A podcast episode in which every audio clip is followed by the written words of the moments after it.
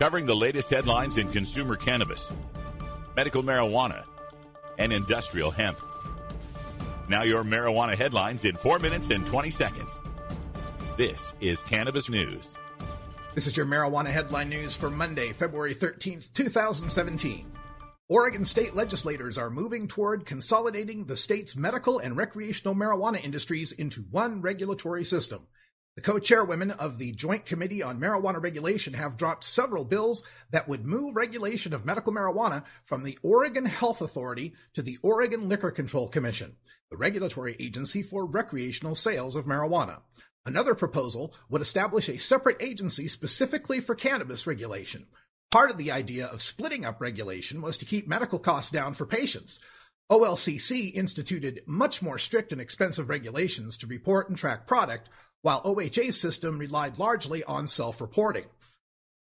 OHA also charges lower fees for registration and for licensing.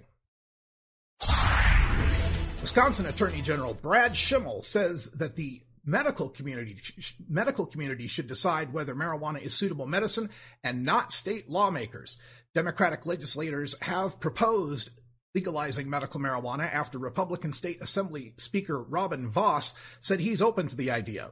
But the effort faces long odds given opposition from Republican Senate Majority Leader Scott Fitzgerald and Governor Scott Walker.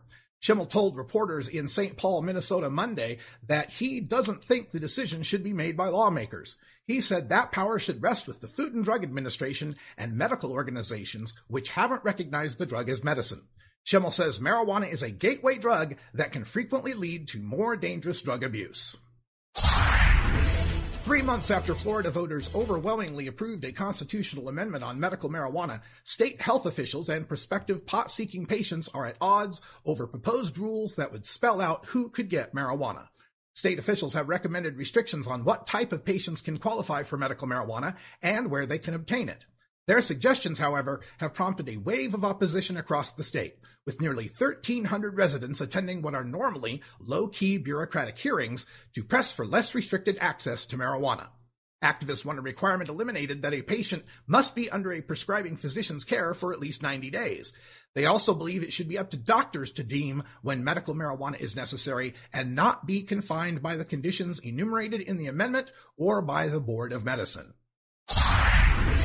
Virginia Lieutenant Governor Ralph S. Northam on Monday called for decriminalization of small amounts of marijuana in Virginia, saying enforcement is expensive and disproportionately jails African Americans.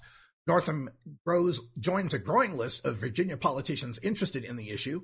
Late last year, Senate Majority Leader Thomas K. Norment Jr., a Republican of James City, questioned whether possession of small amounts of marijuana should remain a crime.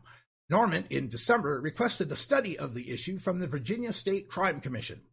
Because of the pending legislation, because of the pending study, legislation from Senator Adam Ebbin, a Democrat of Alexandria, was put on hold this year. Ebbin has proposed changing punishment for possession of small amounts of marijuana from a criminal misdemeanor to a civil fine. Starting tomorrow, all edible pot products sold through Washington state's legal marijuana system will bear a label telling consumers that they are not for kids. The label bears a red hand and a written warning, along with a number for the Washington Poison Control Center that people can call if they are worried that they or a child might have overdosed. State licensed marijuana processors are required to either incorporate the warning label onto their packaging for marijuana edibles or put a sticker with the warning label on the products. This has been your Marijuana Headline News for Monday, February 13th, 2017. I'm Russ Belville.